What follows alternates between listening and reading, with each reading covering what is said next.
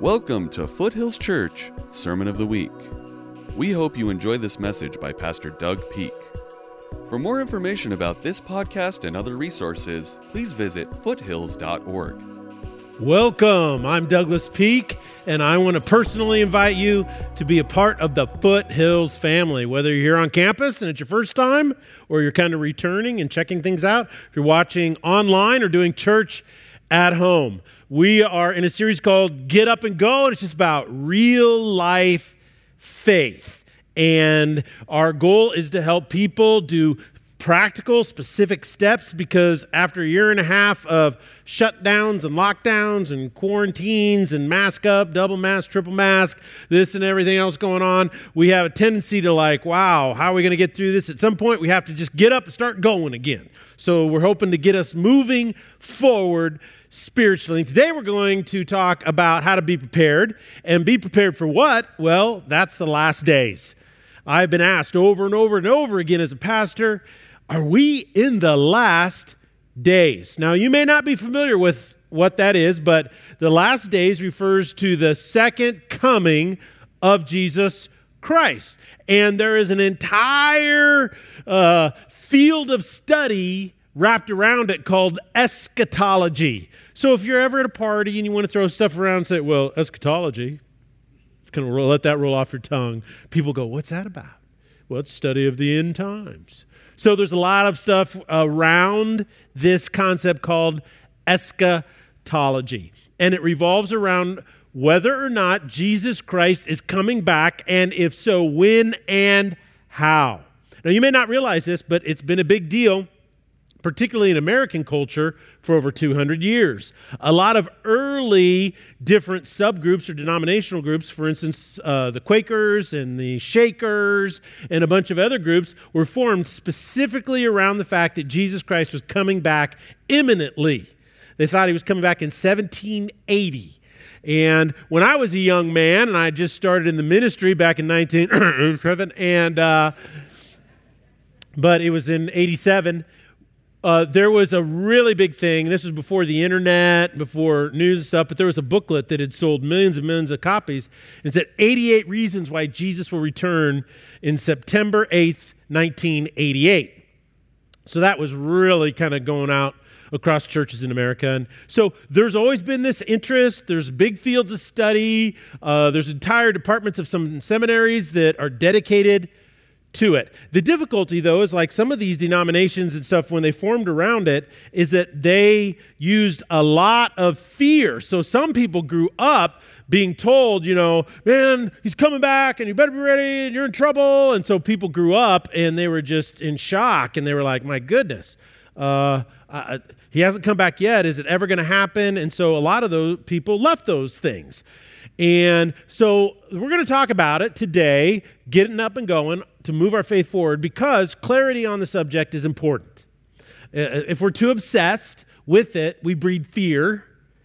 And if we're too ambivalent towards it, we become weak. So let's dig into this. All the notes to today's message are on the message notes section of our phone app, if you would like them. You can also request them through our website at info. Just send an email there and we'll try to get those out to you, because I'm going to move fast today.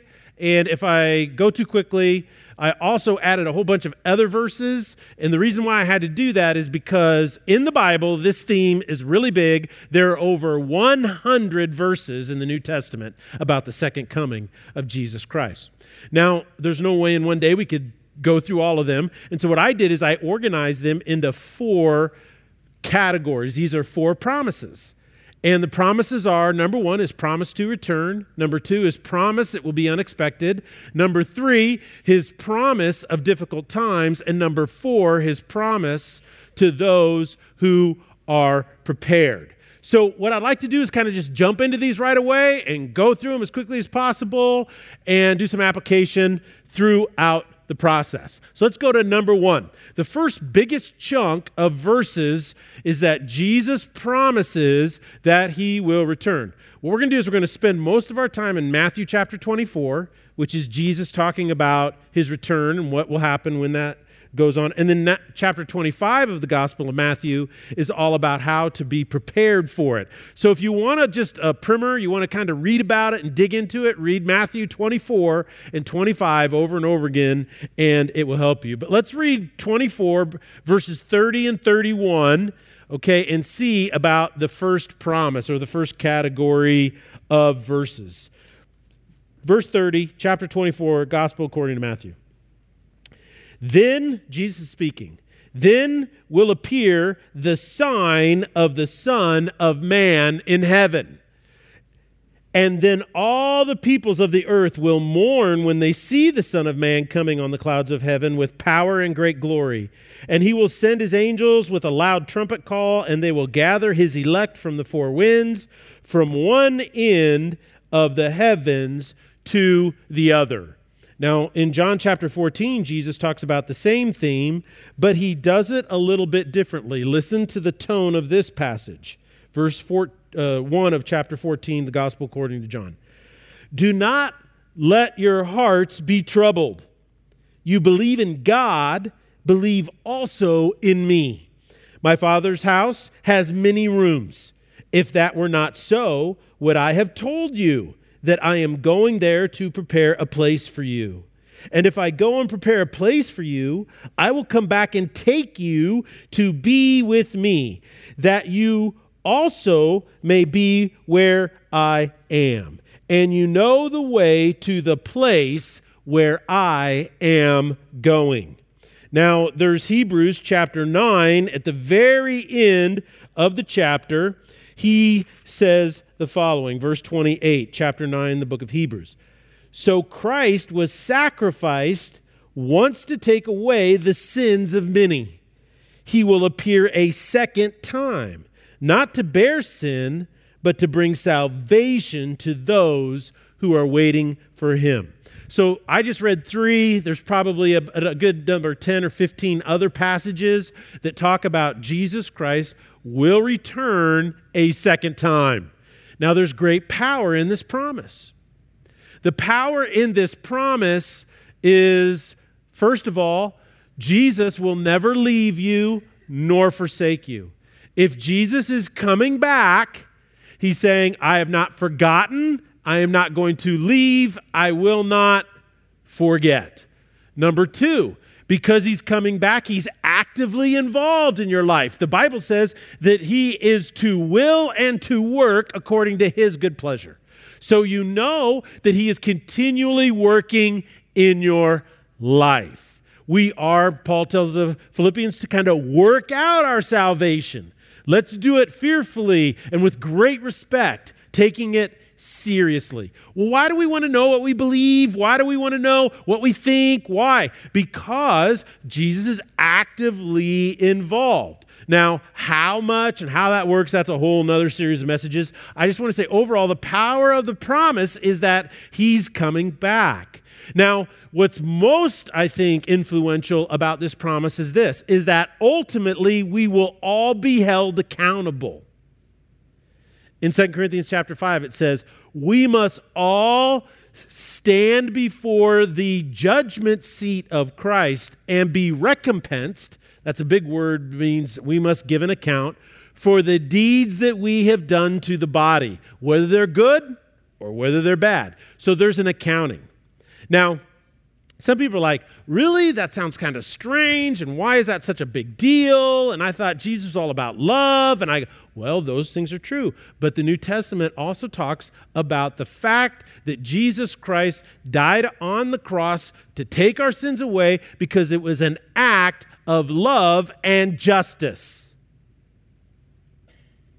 Now, I don't know about you, but when anybody does me wrong, we've had people steal stuff from us over the years. People vandalize stuff. I've had people do things that were evil and wrong. And whenever that happens, you know what I want?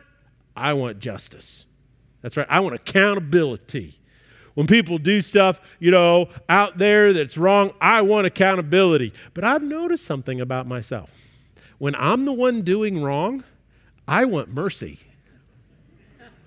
I don't know about you, but I'm like, I'd really like some mercy here because I really didn't mean it, or I was thinking stupidly, or I really, really want mercy. But here's the interesting thing of why Christ returning is so important to justice, okay? It's because justice demands an accounting.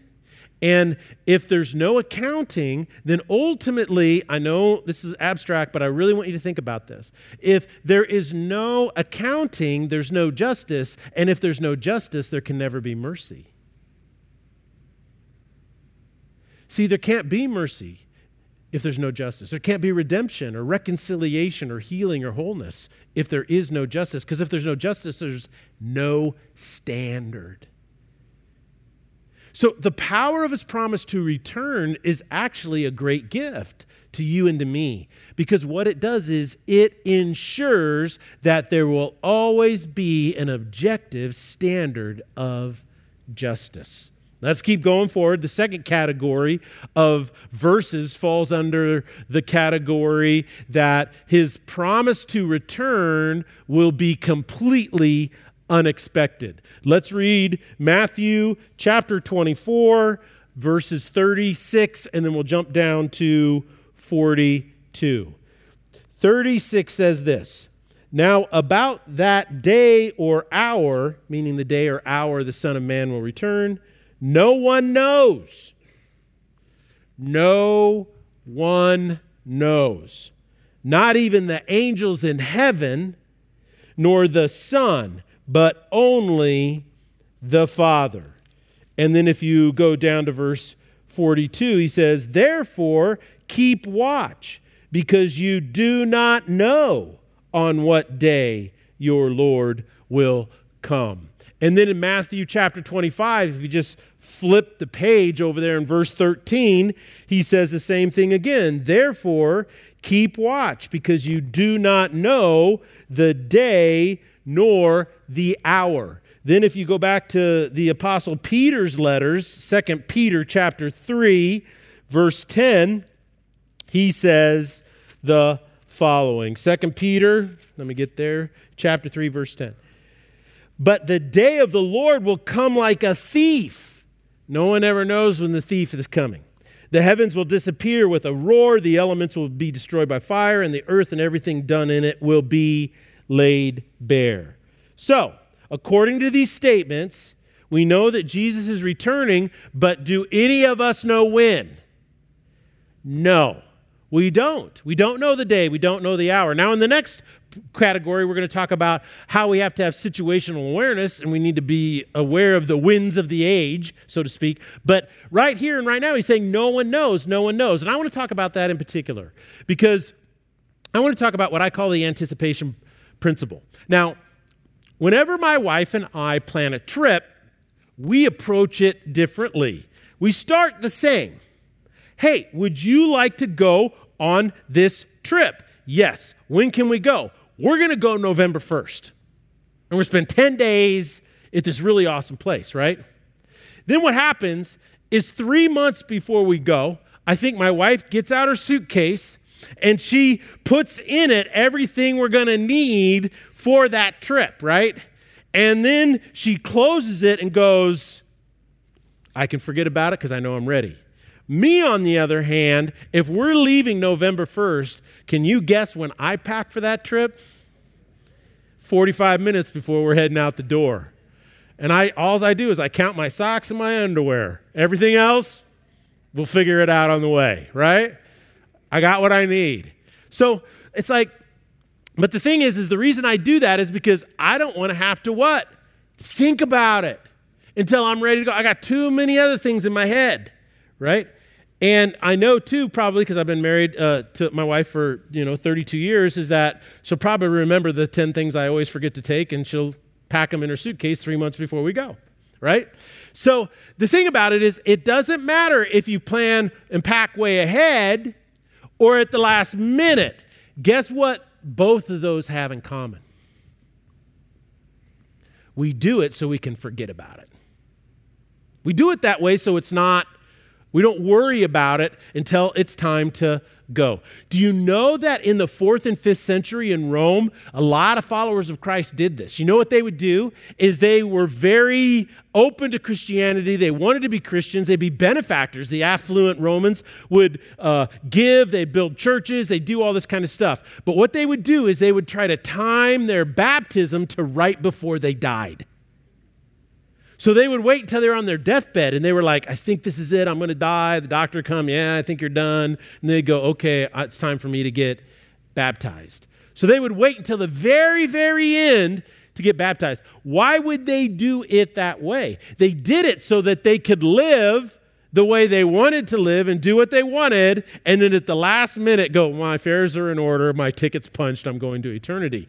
But that didn't last for very long, and you know why? Because they separated their daily life from eternal life. And in doing so, they erased themselves from all of the spiritual blessings that God pours out to those who are called according to his purpose and are inheritors of the promise.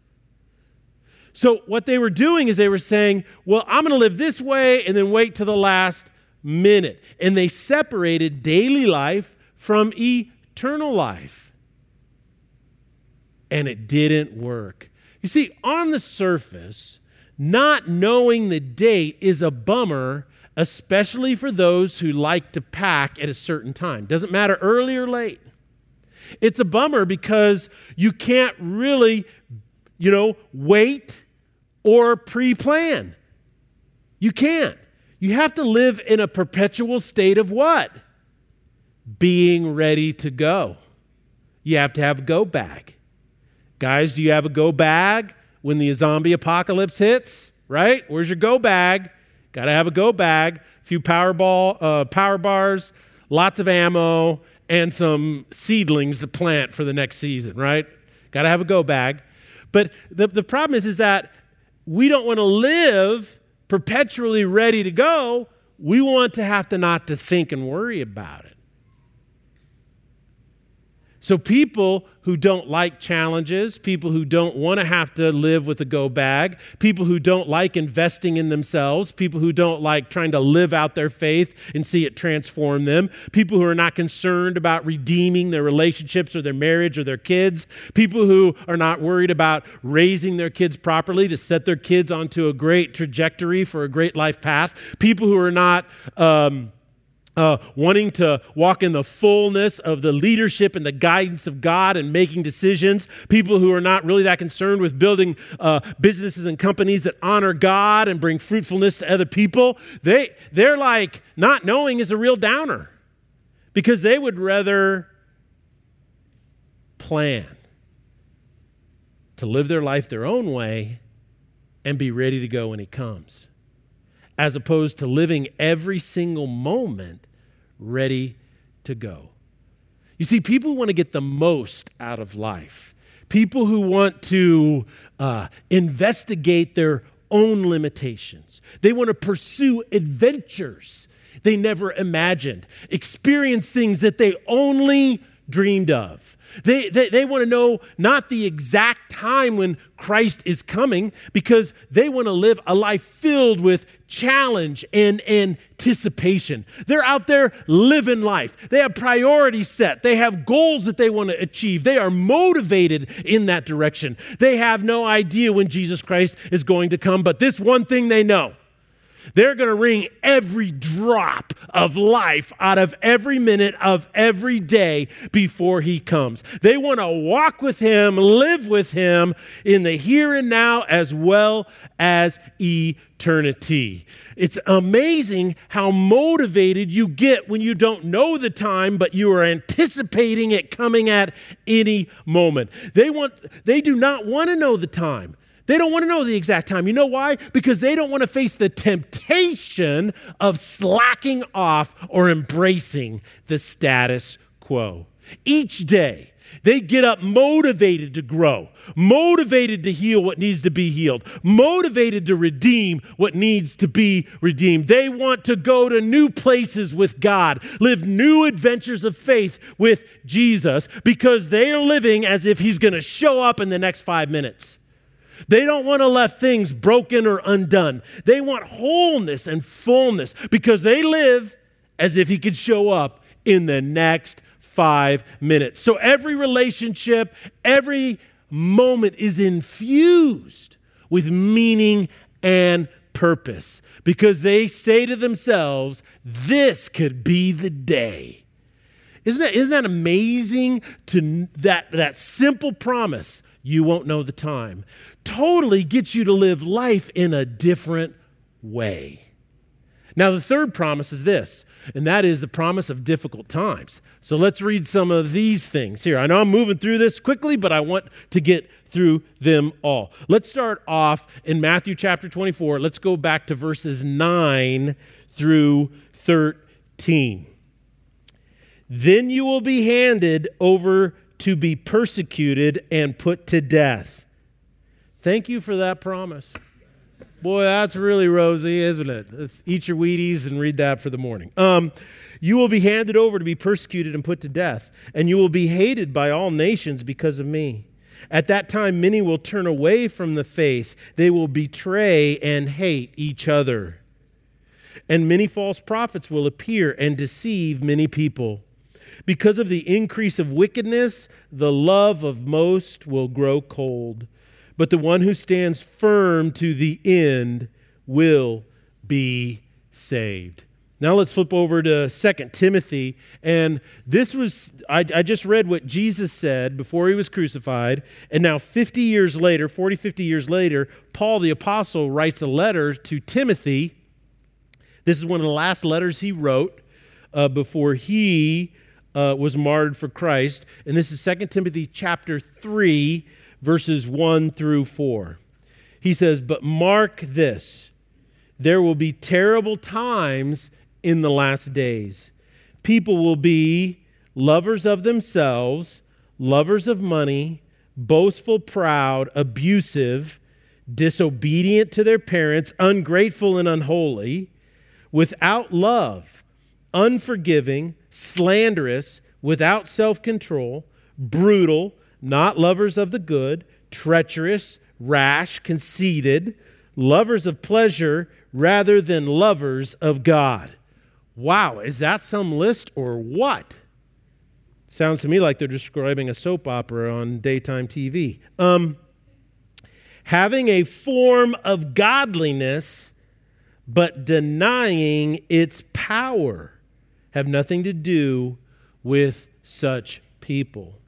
So Jesus says in Matthew 24, things are going to be tough for you. And then Paul tells Timothy, there's going to be a lot of proud, abusive, disobedient, ungrateful, unholy, without love, unforgiving, and slanderous people in the last days. Now, why is it important to know this and to be able to recognize this? Because it kind of keeps you frosty. A number of years ago, my family is after kind of a tough winter. We decided, hey, for this spring break, we'd like to go somewhere warm. My kids were kind of still in school at that time. And so we went down to a town on the outskirts of Vegas so that we could, we drove down there, and what we're going to do is we're going to hike for the whole spring break. So we found this really nice place. We stayed in it. We went hiking every day. But one night we just thought, you know, we've never really been to Vegas. We don't know what the Strip is like. And we were kind of up on a mountain because you could see the lights from it, you know, from 10 miles away, 15 miles away, wherever we were at. And so we bought tickets to a magic show and went down there to watch it. It was a great magic show. It was a lot of fun. The guy was on America's Got Talent, and he did all these things that were a lot of fun. And then afterwards we get out and we go, well, we've never been down here before, and let's walk up and down the Strip and see what it's like. And it's just, you know, mobs and mobs of people. And so we were walking around. We go by the Bellagio to see the fountains, you know, and that's kind of cool. The lights. And I said, that's kind of cool, but, you know, I need ice cream. No good evening is perfect until there's ice cream, right? So I'm looking for an ice cream store. And so we're going by, and Zach is my oldest son, you know, and Jake, he was kind of smaller then, and we find this place, and my daughter Mackenzie, we go up, we find this place, we go, oh, ice cream store, let's go in. And there's these storefront windows right there, you know, all glass. And so we go in there, and I am looking at the ice cream, and Zach and I and Jake and Mackenzie's kind of on the fence. She doesn't, back then, she didn't know if she wanted any, and so she was like, I don't know. So we order, and then I'm waiting, and I turn around, and I realize, you know what? We're all in here, and my wife is outside because she didn't want any ice cream that night. And I'm thinking to myself, is that a good idea? And just then, there was a man, drunker than a skunk, and he decides that he is going to take his chance to hit on the best-looking woman on the strip that night, and that happened to be my wife. And he stumbles up to her, and before he gets within her impact zone, I look at Zach, and I said, Zach, take care of your mom. And the thing about Zach, great situational awareness. He doesn't think twice. He doesn't look around and go, what's going on? He knew exactly where. He jumps up, goes out. He stands behind his mom like this. And that guy walks up, and he says something to my wife, and then he looks at him, and then he just stumbles off. In his drunken stupor, he still exercised some wisdom, you know? And I thought, you know what that is? That's called situational awareness.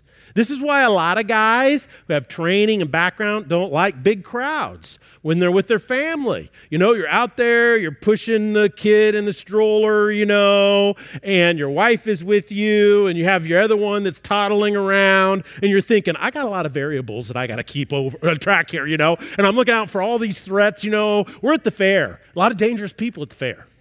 Lots of dangerous people at the fair. You know that guy selling that roasted corn on the cob? We have not run a background check on him yet. We don't know anything about him, right? So you're like, man, crowds, they can kind of stress out men who are like, have high situational awareness vibes. It's like there's a guy on our men's leadership team, he's always talking about being gas station ready. When you're at the gas station, are you ready for whatever's going to come up and happen? The promise of difficult times gives you spiritual situational awareness. When you see what's going on, you don't have to be fearful. You know it's time to be ready. Be gas station ready for whatever's coming down the pike. And that leads us to the fourth promise that's out there, and that is this. There is a promise for all those who are prepared and are waiting. I don't have time to go into it, but if you go to Matthew chapter 25, Jesus says, this is how you prepare for my second coming. And he tells three stories. He tells the story of the unmarried girls. He tells the story of talents, and he tells the story of the sheep and the goats. The first story is all about 10 virgins or unmarried girls. Now, back then, there was no dating apps. There was no eHarmony.com. There was no big concerts or these types of things that you could go to and meet people. So the primary way, if you were a young man or a young woman and you wanted to meet people that were marrying age, you would be invited to a wedding feast. These things lasted 7 days. They were long. But the thing is that once you got invited, you had to show up at a particular time, and you had to wait. And then once the groomsman who just got married showed up with his bride and they went in, you went in with them, then they'd shut the doors, and then they would say, okay, we're going to party and get to know each other. It's all going to be a ton of fun. And it's been all this time together, right? Well, what happened is 5 of these unmarried gals said, you know what happens whenever you're waiting? You never know when these guys are going to show up, is you run out of oil. And that's bad. So we're going to take extra oil. And then the other 5 said, well, we're not going to worry about it. We're not going to worry about it. So what happened is they ran out of oil, and they go, oh, my goodness, we need to get oil. So they went off to buy some. Guess what happened? The groomsmen showed up. Those 5 that brought oil went in. They shut the door. They put a bouncer out there. So when the 5 others came, you know what they told them? They said, sorry, the doors are shut. You can't go in. Jesus is telling the point is the way you prepare for his second coming, the way you live each and every day is you invest in the right things to be prepared. You see, they had prepared their hair. They had prepared their dress. But what they didn't prepare was oil. And what they needed more than anything else was the oil. Throughout the Bible, the oil represents, it's symbolic of the outpouring of God's presence in your life. Okay? So the first way to be prepared is to seek the pouring of God's Spirit into your life. What does that mean? That means I want to do upstream type of things. Now, we talked about upstream last week a little bit, and we talked about how a village in Honduras, if they drank polluted water, it impacts their IQ, their nutrition, their productivity. It impacts all of these things. And so we would go down and we would find a spring. We would tap the spring, cover the spring, and then pipe it to the houses. And then those villages would start to flourish because they felt better, they were healthier, they were able to be more productive, they could work their crops more, they fed their kids more food, so their kids had more nourishment, their brains developed better, and they were more highly educated. And what happened to the entire living standard of these villages is it started to grow. You see? And it started to go. Why? Because they changed the upstream pure water, and that changed the downstream of where they live. The story of the 10 virgins for Jesus is this: always focus spiritually on their upstream first. Do you know Christ and know him well? Is your soul being redeemed by him? Are you growing spiritually in your walk with him? These are upstream things. But these upstream things always influence what? Your downstream. Then he tells the parable of the talents. A man with a lot of wealth goes on a trip, and he takes what he has and he gives one servant 10 bags of gold. It's a weight called a talent. Another one 5, and another one bag. And he says, I need you guys to manage my assets while I leave. He's gone 10, 15, maybe 20 years. He comes back. And he says, and they don't know when, and he says, I want you to give an account of what happened. The first guy says, well, you gave me 10. I made a lot of mistakes, but I kept trying. I figured it out, and I was able to double it to 10 more. He goes, good job. The second guy says, I didn't have as much as him, but I made some mistakes, but I was able to double it. He goes, that's awesome. Good for you. The last guy says, I was afraid of making mistakes, so I buried it in the backyard. It's a little dusty, but here you go. What's yours is yours. And he says, you're such a wicked slave. At least you could have put it in the bank and I would have got interest off of it. And so Jesus is telling this parable to make the point is very simple, is that the way you prepare for his second coming is you discover the talent that he has given you. You discover the ministry he's given to you, your unique design for the purpose of using it for the kingdom of God. It's in using it that you are prepared for his coming. Not the mistakes you might make, the successes or the failures in using it, but the fact that you are using it. And then finally, he tells the story of the sheep and goats. And this is the story where he says, the Son of Man will sit in his glorious throne and all the nations will come before him, and he's going to separate. He's going to make judgment. Sheep good, goats bad. And the people who are sheep say, well, why are we here? And Jesus says, when I was hungry, you what?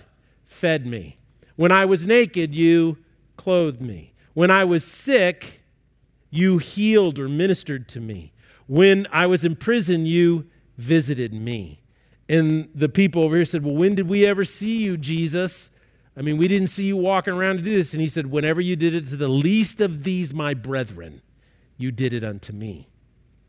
And see, what he's saying is, even though the church is an upstream thing, we're focusing on the condition of our soul, we're focusing on knowing God, we're focusing on things like redemption, we also have a downstream presence.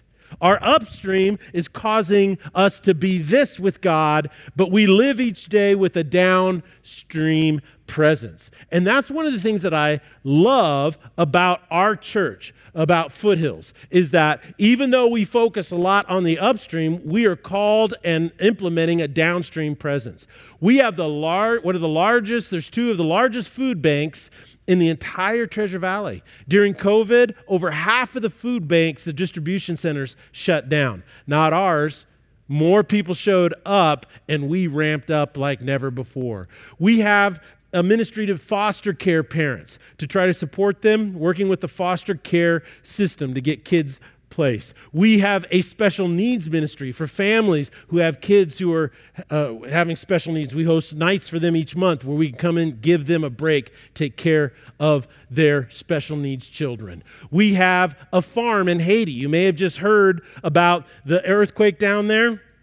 It really devastated a lot of people, but guess what? The farm, the eggs kept laying eggs, the food kept growing, and the orphanage that we support down there as well kept feeding all of those orphans without a break. We have an orphanage in Ecuador called Casa de Fe for special need kids down there that many people in our church are involved in. They just finished their annual fundraiser to do ministry for the whole year because the government has no social services for people with special needs or orphanages. In India, we support a large ministry that not only church plants but has one of the largest schools there teaching kids technological skills and working with computers. See, even though Foothills focuses a lot on our upstream, guess what?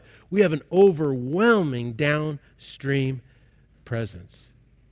We have over 100, almost, not quite, not over, but just under 100 small groups. Everything from grief care and divorce recovery to marriage, parenting, empty nest stuff. We've got groups where you can go out, guys, and go target shooting. We got security teams. We got men discipling men. We got pickleball going. We've got women discipling women. We have digital discipleship tools that are online. We're doing all of these things so that we can have a downstream presence.